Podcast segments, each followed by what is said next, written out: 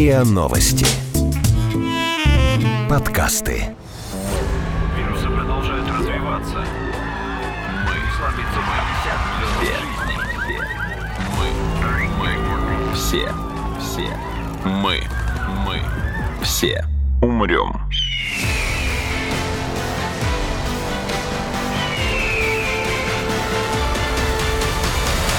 Мы все умрем.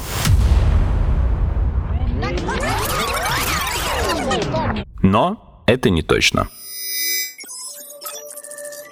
Здравствуйте. Это подкаст «Мы все умрем, но это не точно», где мы с научной точки зрения разбираем, что готовит Земле и людям обозримое будущее. Меня зовут Игорь Кривицкий. Со мной сегодня на связи Сергей Владимирович Гребенников, директор регионального общественного центра интернет-технологий. Сергей Владимирович, здравствуйте. Привет, привет. Думаю, что можно просто Сергей. Договорились, хорошо, Сергей, но все еще на «вы», окей? Сергей, вы любите интернет?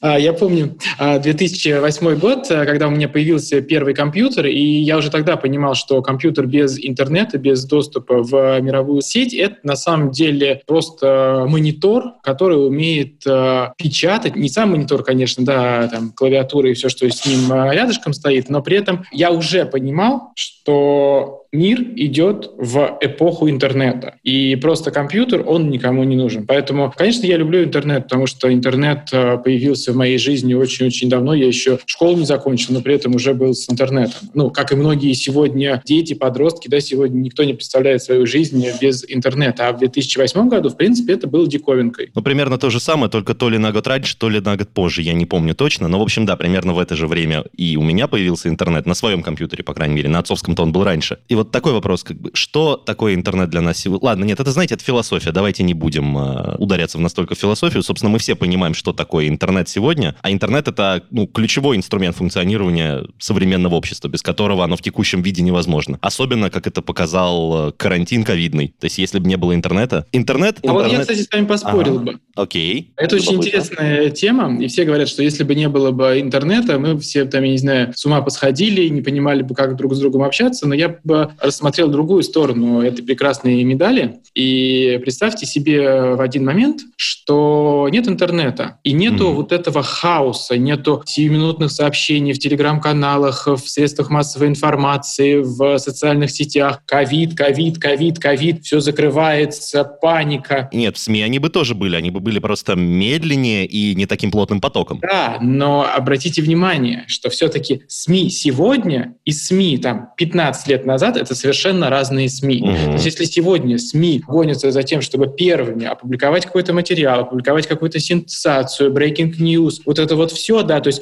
у нас просто телеграм-каналы сегодня разрываются от того, что там что-то произошло. И если утром ты просыпаешься, и у тебя в Телеграме не так уж много сообщений, ну все, можно спать дальше спокойно, ничего не произошло произошло. И, в принципе, понимаете, как от этого устает мозг. У нас очень с вами интересная тема, и у вас очень крутое название подкаста. Спасибо. У меня по этому поводу всегда несколько мыслей вот на тему того, насколько интернет должен в нас э, проникнуть, и то, насколько мы им должны реально бесконечно много пользоваться. Нужно ли это? Это реально очень философский вопрос, э, потому что мне кажется, что интернет — это сервис, это тот Э, инструмент, который помогает нам делать нашу жизнь чуть лучше. Но при этом это не инструмент, который должен заставить нас проводить в интернете 24 часа. И поэтому, когда мы говорим о пандемии и о той ситуации, которая произошла, я бы назвал бы это вот всю ситуацию вокруг пандемии, ситуация, которая произошла из-за того, что существует интернет в том виде, в котором он есть. И я думаю, что если бы не было бы интернета, вот в том виде, в котором мы mm-hmm мы сегодня привыкли, то не было бы таких ограничений. Не было бы того, что сегодня самолеты бы не летали по всему миру. Не было бы того, что у людей была бы такая паника в голове. И вспомните апрель, начало мая, когда при любом чихе, кашле и если температура вдруг чуть-чуть поднимается, мы паниковали, бежали в больницу, мы в интернете искали, что со мной происходит, а точно ли это не ковид и так далее. Ну, то есть интернет — это круто, но при этом я бы очень жестко отношусь к той позиции, что пандемия нам показала многое, если бы не было бы интернета, мы бы умерли. Да ничего бы с нами не произошло. Вы сделали кусок моей работы и подводку к этому подкасту и проблему, которую мы сегодня собираемся обсуждать, обозначили. А, причем, наверное, лучше даже, чем это сделал бы я. Ну, как бы оно и понятно, ведь вы эксперт в этой сфере. Я хотел бы добавить две вещи, наверное. Во-первых, касательно того, что вы сказали, что интернет — это сервис. Это ну, просто любопытное замечание, потому что несколько, кажется, два выпуска назад мы с моим другом делали эпизод этого подкаста с британским писателем Иэном Макдональдом, и мы в разговоре там упомянули, что ООН заявил, что вообще-то доступ в интернет — это одно из базовых человеческих прав на сегодняшний день уже. И мы долго достаточно обсуждали с мистером Макдональдом, может ли человек функционировать в современном обществе без интернета, и пришли к выводу, что нет. Это просто тема для отдельной дискуссии, к сожалению, вряд ли для этого эпизода. И, собственно, вот второе, что я хотел добавить, это сузить тему, потому что простор у нас для разговора в том виде, в котором мы его начали, слишком большой. Я его не вывезу. Поэтому я хочу сузить, и сегодня мы собирались говорить о специфике интернета в русскоязычном пространстве, то есть э, так называемого рунета. Или сразу вопрос, правильно ли я понял, что такое рунет? То есть как обозначить рунет? Это география пользователей, это домены, это основной язык, на котором говорят на конкретных сайтах. Знаете, это интересный вопрос. А мы называем Рунет то пространство,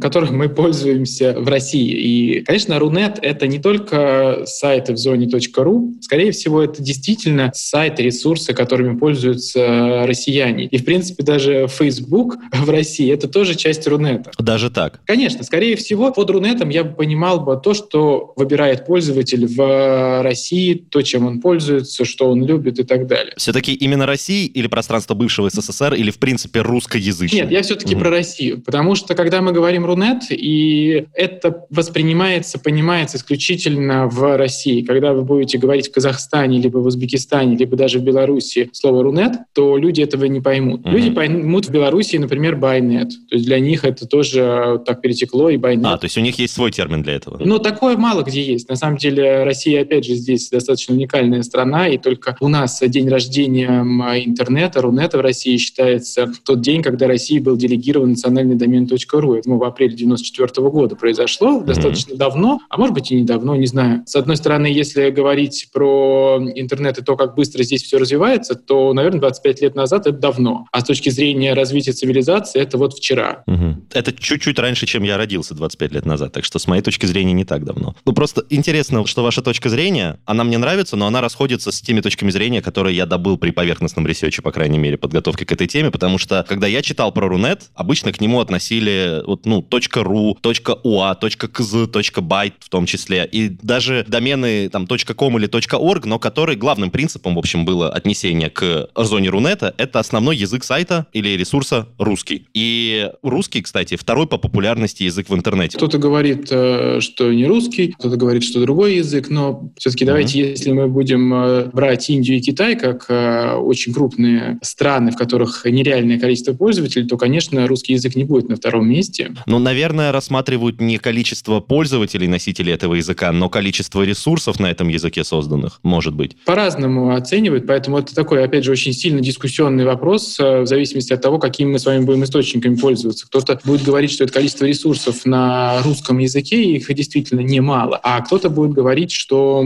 это русскочитающая аудитория, то есть э, те, кто умеет э, читать на русском э, и понимает русский алфавит. Ну вот я как раз свое заявление сделал на основании ресерча, который провели Web Technology Service в 2013 году. Да, я понимаю, он достаточно старый, но в 2013 году на русском языке в интернете было почти 6% сайтов, изученных Web Technology Service, были написаны на русском языке. Это второе место. Россия делит это второе место с Германией. На немецком языке, ну, с Германией и Австрией, видимо, потому что на немецком языке тоже было почти 6%, но чуточку меньше. И это второе место. Я здесь, правда, сейчас не буду спорить либо опровергать, но давайте mm-hmm. все-таки возьмем еще испанский язык, на котором говорят э, не только в Испании, да, но mm-hmm. много в каких э, странах. Ну и правда, все-таки я понимаю, что в Китае очень много разных э, диалектов и всего остального, но я думаю, что за последние несколько лет Китай просто шагнул не то что вперед, он, мне кажется, перепрыгнул абсолютно всех и вся, и поэтому ресурсов на китайском языке, я думаю, что очень и очень много. Mm. Плюс арабский язык очень активно набирает обороты в сети, потому что ну, интернета много везде. Люди поняли, что интернет — это тот самый канал, через который можно делать абсолютно все. И пандемия, как мы сейчас любим говорить, и все равно без этого слова мы, видимо, в нашем подкасте сегодня не уйдем, показала, что все равно всех нужно переводить в интернет от образовательных историй до работы в том числе. И поэтому, конечно, ресурсов на национальных языках начинает появляться все больше и больше. Mm-hmm. Ну и мне кажется, что по-честному, ну, какая разница, на каком месте Рунет по количеству сайтов или по количеству читающей аудитории? Мне кажется, это это ни о чем вообще не говорит, да, то есть много русских умеют читать на английском, на немецком, на испанском языке, да и наоборот. Поэтому продвижение русского языка в интернете — это правильная концепция. А вот э, рассуждать на тему того, сколько сайтов на русском языке, да какая разница? Ведь мы же понимаем, что главное сегодня не количество, а качество. Но это просто самый легкий для измерения показатель. Количество сайтов, количество людей, для которых этот язык основной. Мы все умрем.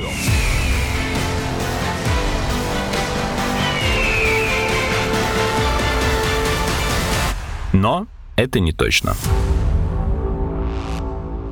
Ну хорошо, тогда если мы все-таки локализуемся и остановимся на вашей версии Рунета, которая касается, получается, только России, ну и может как-то косвенно все-таки соседнего пространства. У каждой страны своя специфика, и, соответственно, у интернет-зоны каждой страны своя специфика. Вы уже упомянули Китай, достали, я думаю, вас этим вопросом многократно, но у нас как минимум шли разговоры о том, чтобы учиться жить без интернета, подключенного к глобальной сети, собирались проводить учения по отключению России от глобального интернета. Я не уверен, уверен, провели их в итоге или нет, и в принципе, возможно ли это? Собственно, вот-вот мой вопрос. Возможно ли изолировать интернет в рамках отдельной страны, сделать такой вот, ну, Ethernet? Ведь даже в самом Китае этот сценарий так и не сработал в итоге, как они пытались изолировать себя культурно в интернете, и при этом все равно у них у всех по 5 VPN на человека, и вся страна... Я вот э, на ваших словах улыбаюсь, вы это видите, те, кто mm-hmm. будет слушать подкаст, э, вряд ли увидят, но, может быть, услышат, как я улыбаюсь, и немножко смех э, пробирается. На самом деле, мы же все понимаем, что Китай — это огромнейшая страна с крутыми технологиями сегодня. И то, что делает Китай сегодня на международном рынке, не делает никто. Китай вкладывает миллиарды долларов в продвижение своих сервисов за рубежом. Китай вкладывает э, кучу времени в том, чтобы завоевывать международные рынки. Китай создает просто крутейшие, к сожалению, сервисы. Почему, к сожалению? Противник того, чтобы очень многие вещи находились в руках одной страны, как, впрочем, например, вот то, что очень много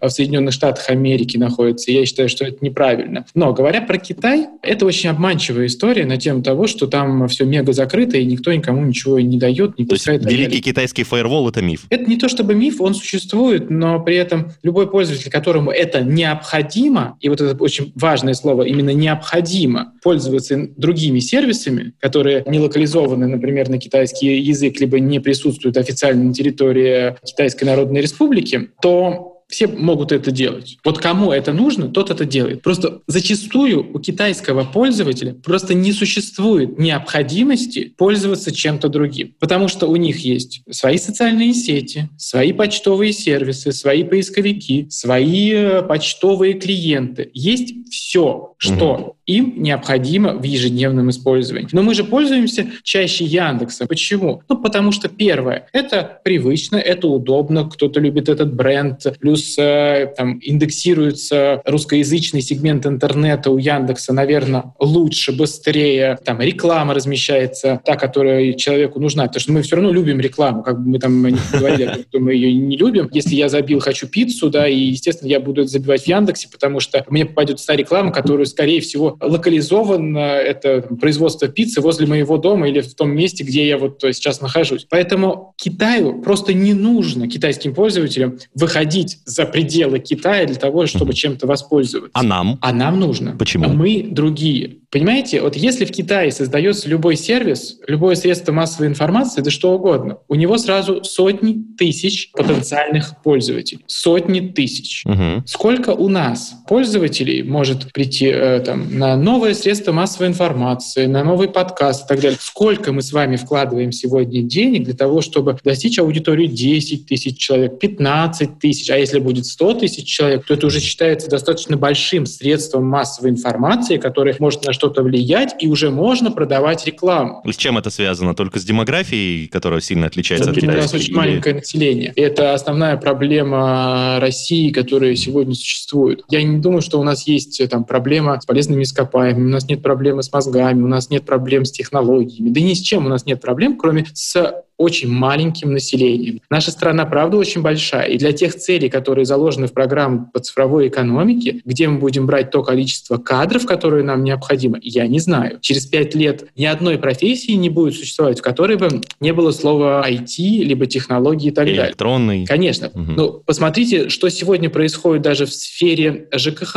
У нас нету дворников, как бы мы все уважаем все профессии, но при этом посмотрите, вы видите дворников? Нет. Вы видите маленькие машинки, которые ездят по улице и убирают. А скоро эти машинки будут управляться с помощью мобильного телефона и приложения. Мгм. И поэтому нужен будет человек не дворник, а человек, который умеет управлять приложением, который знает, что такое технологии. Справедливости ради, на самом деле, отмечу, что мы с вами, скорее всего, сейчас говорим только про крупные города. Потому что вот как раз я хотел сказать, что мое мнение, что дело может быть не столько в плохой демографии, сколько в, а, если говорить про интернет и IT-технологии, в низком уровне их проникновения, который, ну, он очень локализован и сосредоточен вокруг мегаполисов, коих у нас не так-то и много. Все, что современное всегда со- со- сосредоточено вокруг э, крупных городов, а так образуется вокруг городов мегалополисы, так называемые. Мгм. И в любом случае Россия, кроме того, что у нас есть технологии, у нас есть э, нефть и, конечно же, сельское хозяйство. А говоря вот о деревнях, про которые вы сейчас начали говорить, даже Я ни слова не сказал про деревни, не надо мне приписывать. э, развиваются фермерские хозяйства, понимаете, там, где Мгм. черноземье. Это все-таки даже Якутию берем, северные наши регионы, там тоже э, рыболовство, что там только нету, оленеводство. И в каждом регионе, как бы нам не казалось странным, есть то, что нужно продавать, то, что нужно делать. Так, это понятно и логично. Да, и в сельском хозяйстве, посмотрите, применение технологий увеличивает урожай, применение технологий сохраняет урожай. Поэтому технологии, они сегодня необходимы везде. И даже посмотреть на там,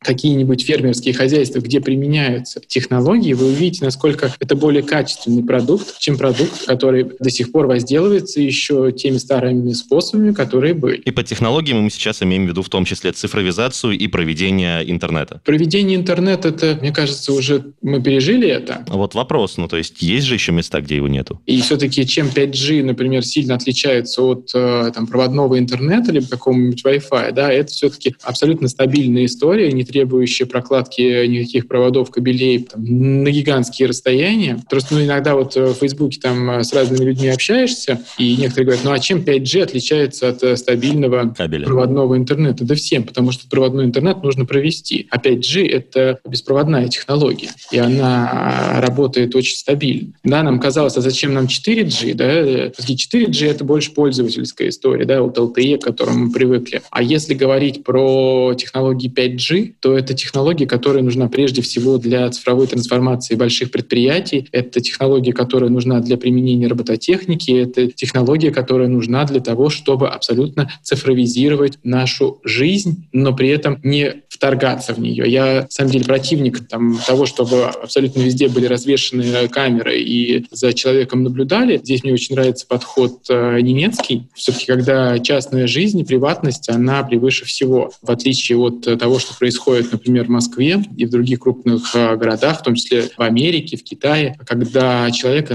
абсолютно на ладони у абсолютно всех. И не дай бог, если это будет взломано, если это попадет в сеть, я думаю, что не каждому хочется, чтобы кто-то узнал, где, в какой момент он находится. Потому что мы все имеем право на частную личную жизнь, и не хотелось бы, чтобы это в том числе стало достоянием всех. Ну, я в свое время увлекался очень э, утопиями и антиутопиями, и, в принципе, то, что мы читали 15 лет назад, по сути, это стало нашей реальностью. Когда ну, за нами следят, нами управляют, нами управляют наши мобильные телефоны. Как бы э, мы не сопротивлялись и не говорили этого. А мы просыпаемся по будильнику, который э, на мобильном телефоне. Мы читаем новости на мобильном телефоне. Мы оплачиваем с помощью мобильного телефона. И если вы забудете мобильный телефон дома, в течение дня вы не сможете поесть, попить, прочитать почту, заказать себе э, тур на Байкал. То есть это больше Хаксли, чем Оруэлл. Да, это больше Хаксли.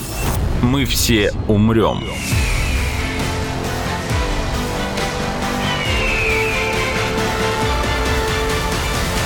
Но это не точно. Вы сейчас вот коснулись двух направлений, которые я хотел еще с вами обсудить. А, технологически про 5G и про вопросы безопасности и интернет-приватности. Но раз уж мы начали говорить про технологии, давайте пока продолжим говорить про технологии. 5G, которые вы упомянули, в принципе, вопрос. Давайте оставим конспирологию и людей, которые сжигают вышки 5G, не зная, что это такое, как они работают. Или крем против 5G? Пришлю пробник. О, господи, у вас есть? Конечно, Жесть. есть. И как? Он содержит кусочки фольги или что? Это секрет. Секрет, хорошо.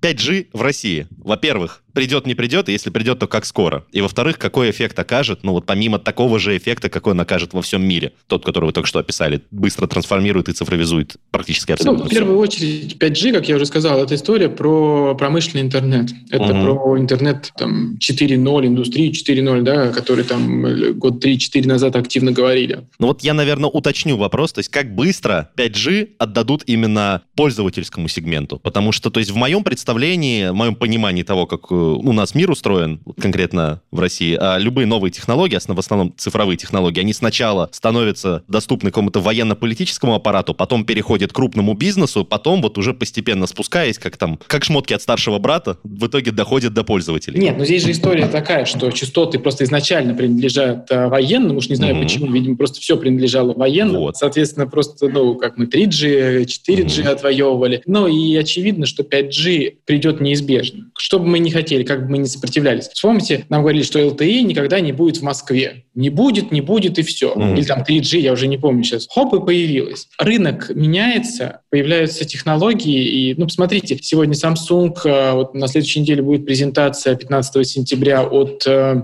Apple. Все уже представляют телефоны с поддержкой технологии 5G. Ну и странно продавать их на территории России, если этого не будет. Поэтому операторы подтянутся, сейчас пролоббируют э, все, и будет 5G 5G в Москве, в Питере. В прошлом году мы на неделе российского интернета уже с помощью тестовой сети 5G а, делали первый голографический звонок между Питером и Москвой. Mm-hmm. Ну, как бы это осталось ждать чуть-чуть. Я думаю, что 2021 год — это год, когда в Россию придет а, технология 5G, и мы будем ею пользоваться. Но по-честному, сам пользователь вот в повседневной жизни ничего не почувствует, потому что... Вообще ничего, потому что 5G же пропагандирует как прорывной, как в разы более быстрый, чем тот интернет, а который А куда вам еще быстрее? Ну, у меня есть претензии к скорости загрузки вещей на моем телефоне и моем ноутбуке, например? Эта история не про технологию, там, а это скорее про уровень сигнала, который есть э, у вас на телефоне либо на ноутбуке. Потому что технология LTE пропускает через себя очень-очень много трафика. А вопрос в том, а, как это будет храниться, как это будет распределяться, ведь э, важен не только канал прихода к вам, да, но и то, откуда вы это забираете, и по какому каналу это идет там. Пользователю это дико неинтересно, и, конечно, когда медленно что-то качается, нас это раздражает, но мы включили самолетик на телефоне, отключили, э, отжали его, и у нас снова быстрый интернет, поэтому... Окей, okay. лайфхак для тех, кто внимательно слушает. Почувствуют промышленность 5G, почувствуют э, те производства, где необходимо было там, прокладывать кучу кабелей для того, чтобы все это работало. А сейчас просто поставив вышку, да, там соединив с другой вышкой, да, мы просто получим скоростной стабильный интернет, который mm-hmm. будет связывать там одно предприятие с другим, а одну машину с другой. Это вот про это. И я считаю, что 5G, он нужен исключительно промышленности. Он нужен для того, чтобы мы могли прийти к такому понятию, как цифровая зрелость, о котором сегодня все говорят. То есть э, там мы так, опять же, перескочили цифровую трансформацию. Да? Компании крупные считают, что у них произошла цифровая трансформация, потому что они ну, да. документооборот перевели в электронный вид. Все. Цифровая трансформация пришла в нашу компанию. Да, теперь они подписанные документы должны сначала отсканировать, прежде чем отнести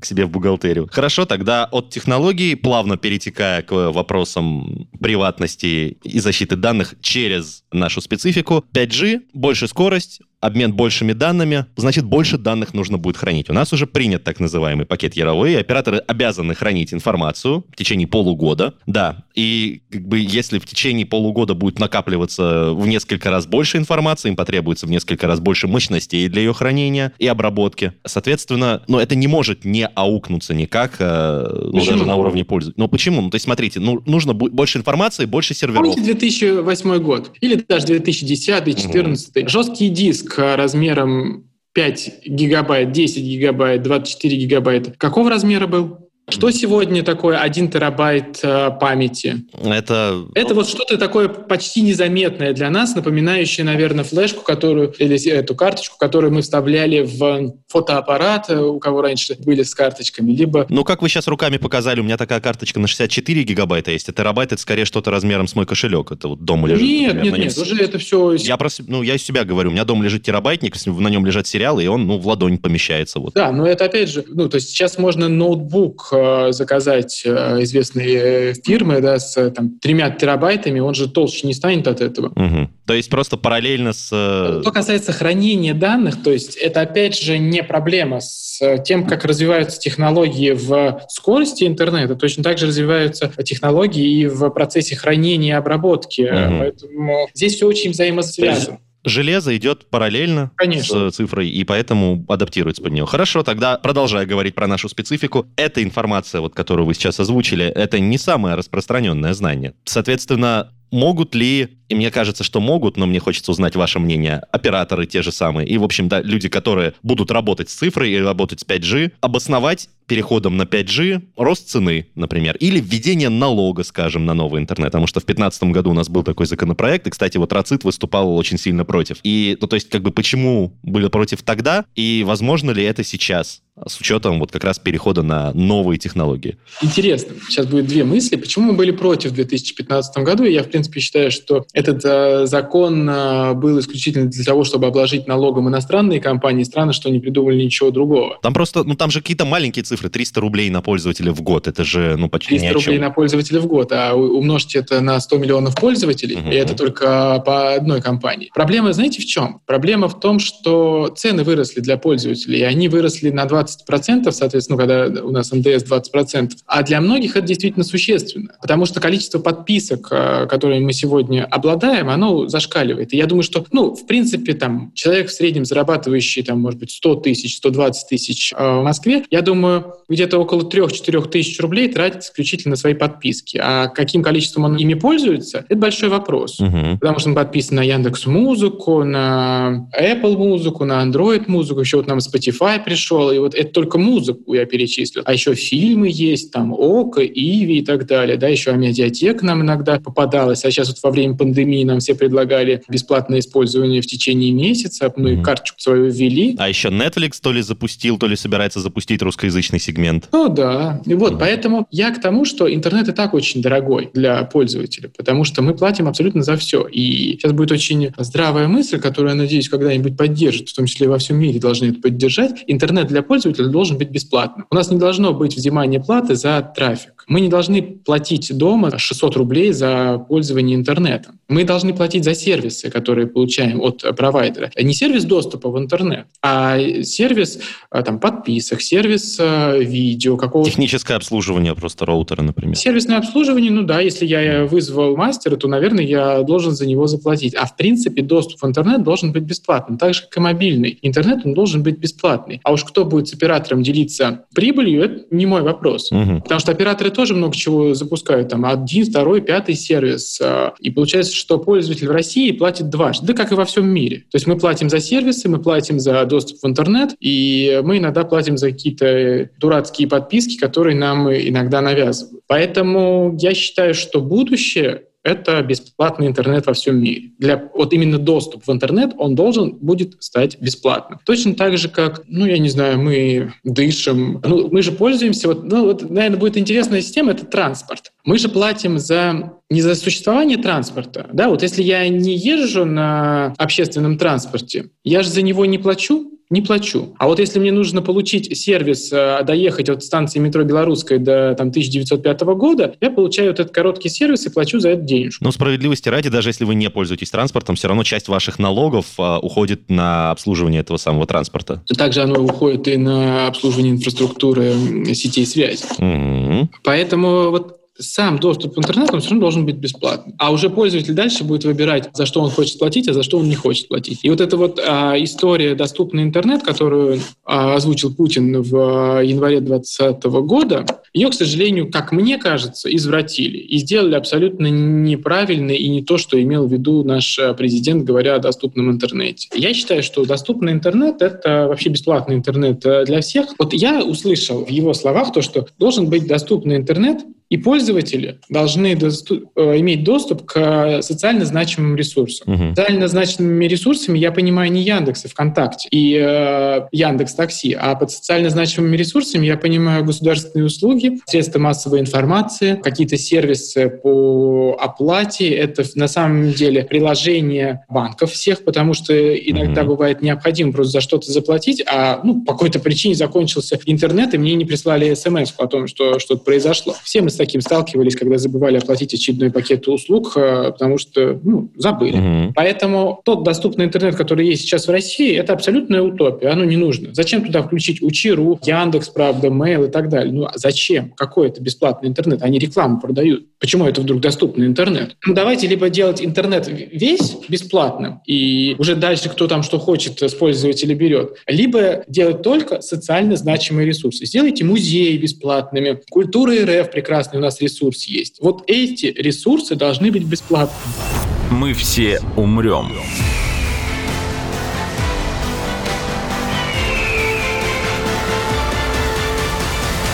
Но это не точно. Но оплатить-то мы все равно за это будем. То есть, окей, мы не будем отчислять напрямую деньги провайдеру интернета, но мы тогда, значит, все равно должны будем э, либо ну, из существующих уже налогов, либо из новых налогов оплачивать инфраструктуру для этого интернета. Эти вышки, их обслуживание. Мы будем платить за сервисы, которые мы получаем. Ну, я имею в виду в случае всеобщего бесплатного, общедоступного, социально значимого интернета, даже базовый вот этот интернет, его нужно будет оплачивать. Каршеринг. каршеринг. Вы же пользуетесь, например, каршерингом, mm. и в тот момент только когда вы им пользуетесь, вы за него платите платите. Вы же не платите да. какую-то абонентскую плату за то, что существует каршеринг. Ну так если я не пользуюсь интернетом, если у меня дома не стоит Wi-Fi роутер, я не буду за него платить, например. А это другой момент. Мы же 15 минут назад говорили mm. о том, что сегодня доступ в интернет – это право каждого человека. И так вот это право ООН, должно да. обеспечить государство. Угу. Это мнение ООН, с которым согласны не все и на макроуровне, и на микроуровне. Но ладно, подловить вас у меня не получилось на самом деле. Наверное, последний кусочек вопросов. Давайте, наверное, обойдем все-таки вопросы про слежку за пользователями воровство личных данных. Хотя, ладно, один раз и навсегда давайте решим то, что давно меня волнует, как бы то, что было в черном зеркале и так далее. Реально дистанционный доступ без запроса к э, камере и микрофону возможен или нет? Возможно, конечно. Возможен. Да, просто у нас есть приложение, в котором мы выкладываем наши журналистские истории, сделанные в формате дополненной виртуальной реальности. Вот. И ну, для его работы нужен доступ к камере и микрофону, ну, то есть, чтобы считать окружение пользователей. Первым делом по этому приложению, будучи установленным, оно, оно запрашивает доступ к камере, микрофону и списку контактов, чтобы можно было пошерить результаты взаимодействия с этим приложением. И люди почему-то пугаются, когда приложение от самого крупного государственного СМИ спрашивает, а можно мне, пожалуйста, вашу камеру и микрофон? Сложный вопрос. Вот, например, то, что у нас есть сейчас у банковских приложений. То есть по номеру телефона мы, в принципе, узнаем имя человека. Угу. Ну, То есть мы можем человека не знать, там, по разным причинам, да, а введя номер телефона этого человека, мы тут же узнаем его имя. Ну, ну, чисто с философской точки зрения, сегодня номер телефона сросся уже практически с ФИО, потому что на телефон завязано слишком много из тех вещей, которые делает человек в повседневной жизни, и которые с ним происходят в повседневной жизни. Я бы, кстати... Вот... Номер телефона как элемент ID, вот скажем так. Да, это абсолютно. Я думаю, что, может быть, в следующем подкасте мы как-нибудь э, поговорим про анонимизацию интернета. Это очень интересная тема. Угу. Она тоже требует достаточно долгой дискуссии, и она тоже достаточно философская, но если кратко, то анонимного интернета больше не существует. А он был когда-то? Но раньше был. Угу. Раньше анонимный интернет был, и раньше пользователи не доверяли интернету так, как они доверяют ему сегодня. Слушайте, а я реально с огромным удовольствием как-нибудь с вами об этом поговорю. И, собственно, наверное, вкину последнюю тему нашего сегодняшнего разговора, привяжу к затравочке на будущий подкаст про анонимный интернет. А именно анонимность многие равняют с отсутствием ответственности за то, что они делают в интернете. А сейчас в интернете, по крайней мере, в мировом интернете, у нас я этого не заметил в таком масштабе, происходят такие вещи, как шквал fake news и дипфейков. Это информация, в принципе, искаженная, злонамеренно или прикола ради, целенаправленно или... Нет, в основном целенаправленно как раз. И вот если читать зарубежные новости, смотреть на зарубежный интернет, то там fake news и дипфейки могут привести просто к потере или приобретению у людей миллиардов долларов, к окончанию или взлету карьер целых. Мы это вот с коллегой разбирали в подкасте «Не верю», например, что на этой неделе, что на той. А у нас я такого большого влияния в таких инструментах, как дипфейк и fake news, не заметил на наш, на Я наш скажу, сегмент. почему. Да, почему? Потому что в России практически не осталось не государственных средств массовой информации, или которые как бы близко не были к государству. И я не вижу в этом ничего плохого. Мгм. Почему? Потому что государственные средства массовой информации просто не имеют права сообщать недостоверную информацию. А, к сожалению, ресурсы, которые бегут за сенсациями с чем-то невероятным, да, Мгм. они не проверяют новости, они не проверяют первоисточник. И, к сожалению, вот интернет что еще сделал плохого для журналистской отрасли? Да, он на самом деле не вырастил а, в нужном количестве крутых журналистов. Это, правда, большая беда. И если 10 лет назад я еще... У меня хватало несколько рук, у меня, правда, их всего две, и можно было бесконечно перечислять э, фамилии, имена журналистов, которые реально ведут расследования, разбираются в теме, то сегодня а, вся журналистика сводится к тому, чтобы написать три строчки, что произошло. Это не И журналистика. работают на скорость при этом. Это вот убийство профессии. И вот интернет, к сожалению, вот это сделал. И мне кажется, что там вот у вас э, есть... Мгм. Ой. Сергей, вы зависли. Алло? Вы подключились.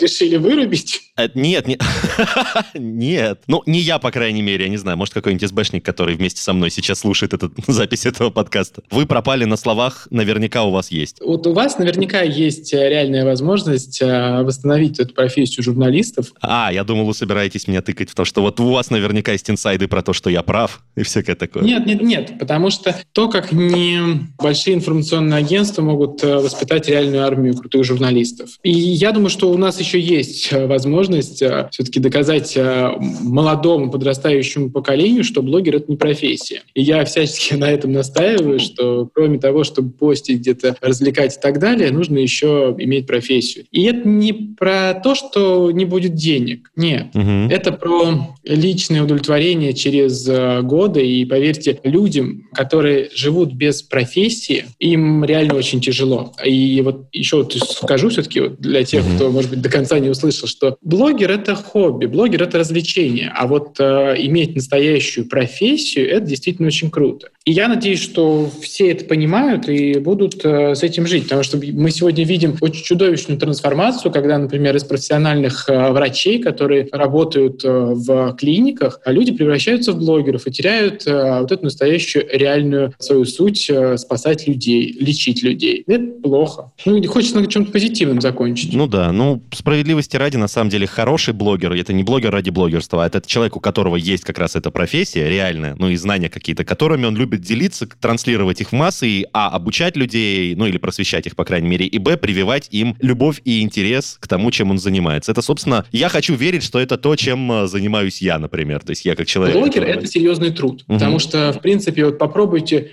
кто нас слушает, там, когда вы последний раз что-то у себя в Инстаграме или в ВКонтакте или в Фейсбуке публиковали пару дней назад, а попробуйте начать это делать каждый день, у вас не получится, Мгм. потому что это серьезный труд, а каждый день придумать э, контент, его опубликовать и так далее. Но Качественный контент при этом. качественный контент, конечно. Ну, то есть, когда мы говорим о качественном контенте, мы говорим о журналистике. Просто я не к тому, что блогеры, у которых много подписчиков, это люди, которые не работают и люди, которые не имеют профессии. Я скорее про то, что у молодежи складывается впечатление, что я могу быть точно таким же, мне не нужно идти учиться для того, чтобы зарабатывать деньги. Мгм. Люди, которые зарабатывают на блогах миллионы, они имеют профессию. Да, да, я согласен абсолютно с этой мыслью, но я чуть-чуть поверну ваше умозаключение, чтобы оно чуть ярче блестело. Это на самом деле мысль о том, что я могу быть таким же и пойти делать то же самое, она неплохая, она вдохновляющая. Просто не надо воспринимать ее как оправдание, как индульгенцию для безделия и плохого контента. То есть возможность иметь возможность быть кем угодно и делать что угодно, она прекрасна и как раз существует в основном, если не исключительно, благодаря современному состоянию технологии интернета. Таково мое имхо, и я на нем буду стоять до последней капли капли крови. Сергей, большое вам спасибо за крайне интересный разговор и за то, что пришли принять участие в этом подкасте. Спасибо вам, интересно было. Мне тоже. Я искренне надеюсь на вторую серию про анонимность интернета или о чем договоримся. Это был подкаст «Мы все умрем, но это не точно». Подписывайтесь на наш подкаст на сайте ria.ru, в приложениях подкаст, Web Store и CastBox. Заходите, смотрите в Instagram ria, нижнее подчеркивание, подкаст и присылайте свои вопросы на подкаст собака rian.ru.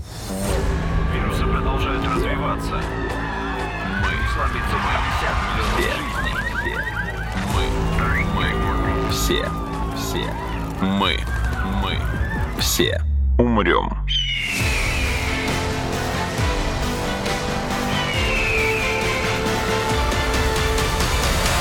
Мы все умрем.